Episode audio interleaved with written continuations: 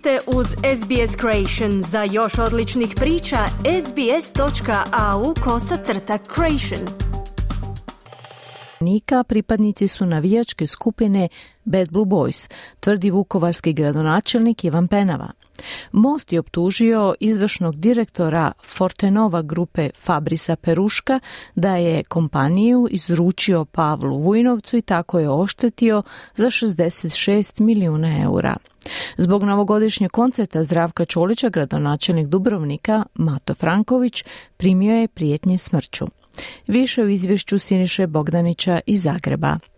Nakon provedenog ispitivanja 20-godišnjak u osumnjičenom da je jedan od sudionika u fizičkom napadu na skupinu maloljetnika u Vukovaru, od kojih je nekoliko teško ozlijeđeno, određen je istražni zatvor odlukom istražnog suca Županijskog suda u Vukovaru. Naime, postoji osnovana sumnja da su osumnjičeni 20-godišnjak i još trojca osumnjičenika u subotu 6. siječnja oko 22 sata i 30 minuta kod mosta Jean-Michela Nikolijeja u središtu Vukovara napali djecu rođenu 2008. i 2009. godine i tom prilikom zadali su im više udaraca šakama i nogama u predjelu glave i tijela nanjevši im teške tjelesne ozljede i tjelesne ozljede. Iz Vukovarskog općinskog državnog odvjetništva izvijestili su i da je sudac istrage prihvatio njihov prijedlog i odredio osumnjičeniku istražni zatvor zbog postojanja osobitih okolnosti koje upućuju na opasnost da će ometati kazneni postupak utjecajem na iskaze žrtava, svjedoke i ostale osumnjičenike, te postojanja osobitih okolnosti koje upućuju na opasnost da će ponoviti to kazneno djelo, odnosno počiniti teže kazneno djelo. Dakle, nakon napada na skupinu maloljetnika, neke od žrtava završile su u Osječkom KBC-u. Poslušajte kako je sve za javni radio opisao djed jedne od žrtava. Rekao je da ga je skupina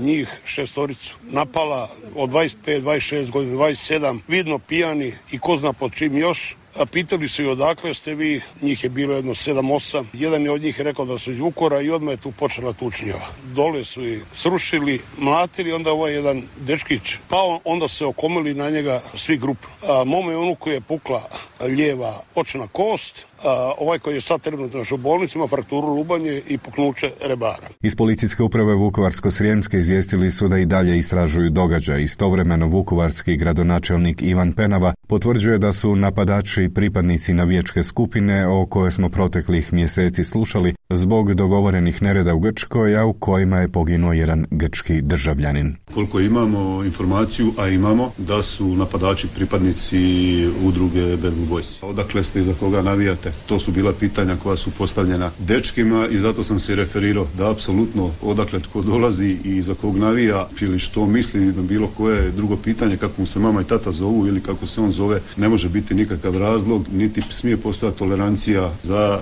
e, napad na bilo koga. Jučer smo izvijestili o prometnoj nesreći u kojoj su poginula dva hrvatska državljanina u osobnom automobilu te jedna osoba mađarskog državljanstva. Naime, Mađar je upravljao terencem sa sedam sjedala u kojem je bilo 12 osoba, a nakon što je izgubio kontrolu nad vozilom na autocesti A1 udario je u vozilo u kojem su bili otac, majka i tineđer. Otac i majka su poginuli. Neslužbeno se nagađalo da su u terencu bili neregularni migranti, a da je upravljao čovjek koji ih je pokušao prošvercati dublje u Europsku uniju i pritome izgubio život. Županijsko državno odvjetništvo u Karlovcu izvijestilo je da je utvrdilo identitet dviju osoba iz terenca, no nije objavilo o komu se radi. Darko Delač iz Karlovačke bolnice govori o ozlijeđenim stranim državljanima. Od preostala četiri, jedan maloljetnik je kiruški također zbrinut kod nas, dakle operativno liječenje poduzeto kod njega, a od ostalih dvojica će biti otpuštena na kućne liječenje. Ostaćemo na dva pacijenta od šest primljenih. Dvojica stranaca su završila u zagrebačkoj traumatologiji. 15-godišnjem Egipćaninu je operirana kralježnica, dok je moldavski državljanin pod policijskim nadzorom Dinko Vidović iz klinike za traumatologiju u Zagrebu. Egipatski državljan je subotu podvrgnut eh, hitnom operacijskom zahvatu, radi se o teškom prijelomu eh, kralježnice. Eh,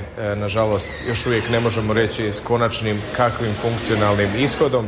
Pacijent je van životne opasnosti kao i drugi pacijent koji je jučer primljen, doista je pod policijskom pratnjom.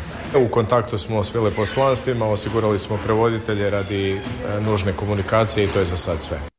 Predsjednik Saborskog antikorupcijskog vijeća i zastupnik Mosta Nikola Grmoja iznio je teške optužbe na račun izvršnog direktora Forte Nove Fabrisa Peruška. Riječ je o megafer i očekujem da u roku nekoliko dana istražna tijela Državno odvjetništvo, USKOK i policija pokucaju na vrata Plenkovićevog povjerenika u Agrokoru Fabrisa Peruška, koji je omogućio preuzimanje Forte Nove tajkunu Vujnovcu i oštetio Forte Novu za najmanje 66 milijuna eura, kazao je Grmoja na konferenciji za novinare u Saboru. Tvrdi da ima dokumentaciju koja to potvrđuje te najavio da će idućeg tjedna kazneno prijaviti Peruška. Fortenova grupa Fabris Peruško ne otkupljuje tražbinu, ne refinancira dug, ne koristi kol opciju preuzimanja vlasništva za 200 tisuća eura, ne traži svoje pozajmice nazad, nego naprotiv prepušta sve Vujnovcu i partnerima, tu je učinjena šteta Fortenova grupi za 66 milijuna eura. Zvonimir Troskot također iz Mosta kazao je da je cilj bio da Vujnovac dobije Fortenovu ispod tržišne cijene. Peruško je kao izvanredni povjerenik trebao štititi interese vjerovnika, a on to nije učinio, nego je pogodovao budućem dioničaru, kazao je. Da ove navode valja istražiti, kazala je saborska zastupnica stranke Možemo Sandra Benčić za javni radio, a nakon nje poslušajte što je novinarima rekao šef SDP-a Peđa Grbin. Nismo mi saborski zastupnici tu da provodimo istrage suđenja i donosimo zaključke, nego mi smo tu da jačamo institucije koje to trebaju provoditi Nažalost, te institucije su poput Dorha, poput sudova, namjerno oslabljene u ova dva mandata Andreja Plenkovića da takve poslove ne bi mogle provoditi. Jer ako se izvukao novac, 66 milijuna eura, od osobe koja je tamo došla milošću vlade i Andreja Plenkovića, onda je to samo još jedna u nizu korupcijskih afera koju nam je producirao i poklonio HDZ. Nebitni su, odgovara premijer Andrej Plenković.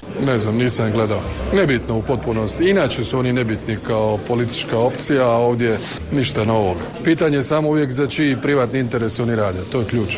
Fortenova očekivano priopćenjem odbacuje optužbe. Zašto su gospodin Grmoja i gospodin Troskot danas postali dobrovoljni ili plaćeni zastupnici plasiranja teza i retorike sankcioniranih ruskih aktera s interesima u Fortenova grupi nije nam poznato, ali sadržaj današnjeg istupa daje nam razloga sumnjati u njihovu istinoljubivost, istaknuli su iz Fortenova grupe.